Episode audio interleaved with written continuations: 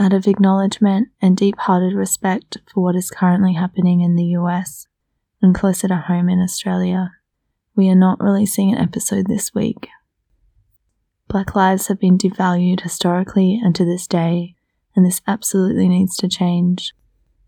Conversations will no doubt continue to occur in the future in support of the work of dismantling white supremacy, racism, and systemic racism.